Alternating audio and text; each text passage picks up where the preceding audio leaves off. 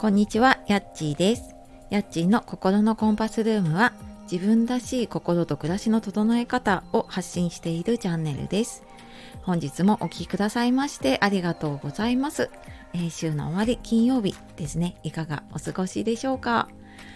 えー、昨日ねあの息子の陸上大会のお弁当を作ったって言ったんですけれども。で今日にね延期になって今日よしと思ってお弁当をね朝早く作ってで息子も朝早く起きてご飯を食べてあもうちょっとで行こうっていう時に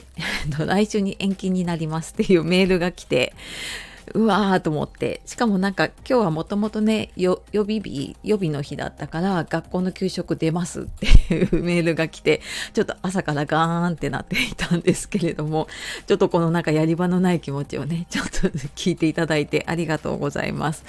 まあ、気を取り直してねあの週末に向けて頑張っていきましょう。で、えー、今日はですね昨日これノートに書いたやつで、えいつも誰かのせいにしてしまう人が仕事や人間関係の悩み悩みから解放されるためには ちょっと動揺してます。はい、っていうお話ですね。でなんかあの誰かのせいにしちゃうことってねありませんか？で今日ちょっと全部話すとね多分長くなっちゃうと思うので詳しく読みたいなっていう方あのノートのリンクの方からねあの読んでみてください。でなんかこう職場が職場がねちょっと嫌だなっていうのは苦手な上司のせいだとか自分の時間取れないのは家族のせいだとかって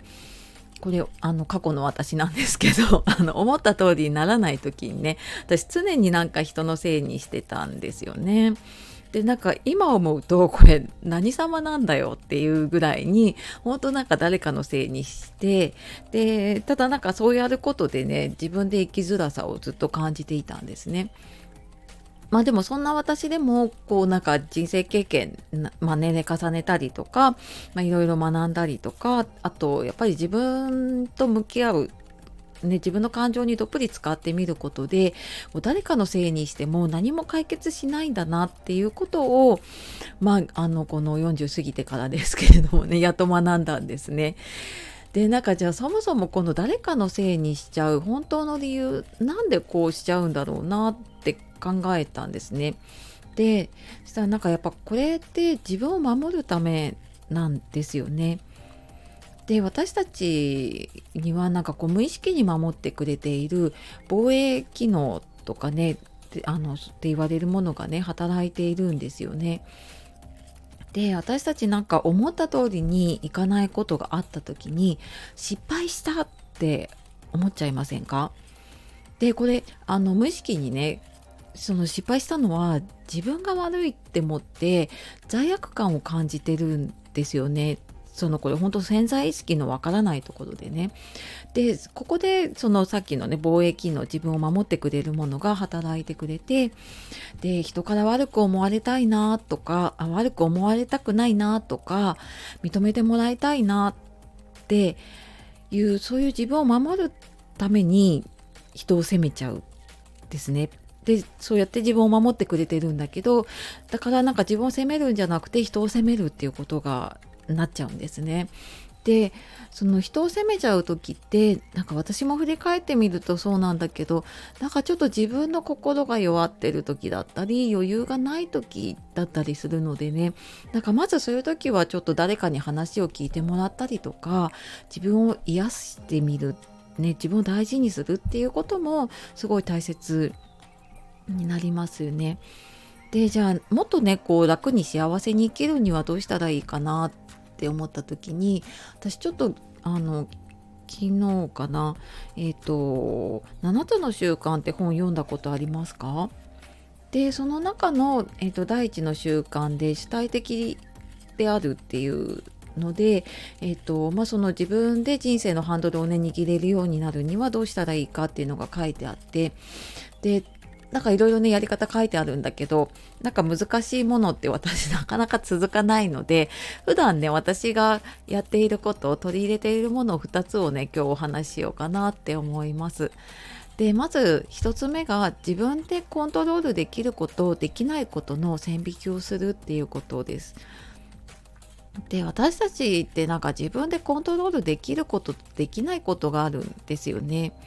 で自分の感情とか行動ってコントロールができるんだけどあの過去と他人は変えられないっていうようにやっぱ過去の出来事とか他人の感情とか、まあ、行動もなかなかね変えるのって難しいんですよね。なんかそこはできるできないっていう線引きをするっていうことであともう一つがこうなんでこうこうなんだろうって責めるよりもどうしたらこうできるかなってっていうふうにちょっと自分で決めてみるっていうことを意識してます。でこうなんなんで何々なんだろうっていうふうに原因追求していくとやっぱりどうしても自分でどうにもならない過去の出来事だったりとかねその他人の行動を変えようとしたりとかしちゃうんだけれどもなんかそこでじゃあどうしたら何々できるかなっていう言葉というかねそういう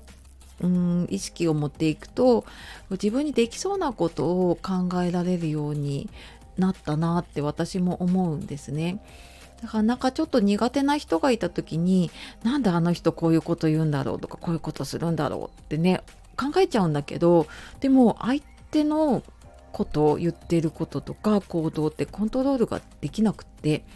でじゃあなんかコントロールできること何かなって思うとその何か言われた時にね、えーと、気にしないようにするにはどうしたらいいかなっていうこととかあとまあそもそもその苦手な人と関わらないようにするにはねどうしたらいいかなっていうだから自分にできる解決方法っていうのを考えられるようにな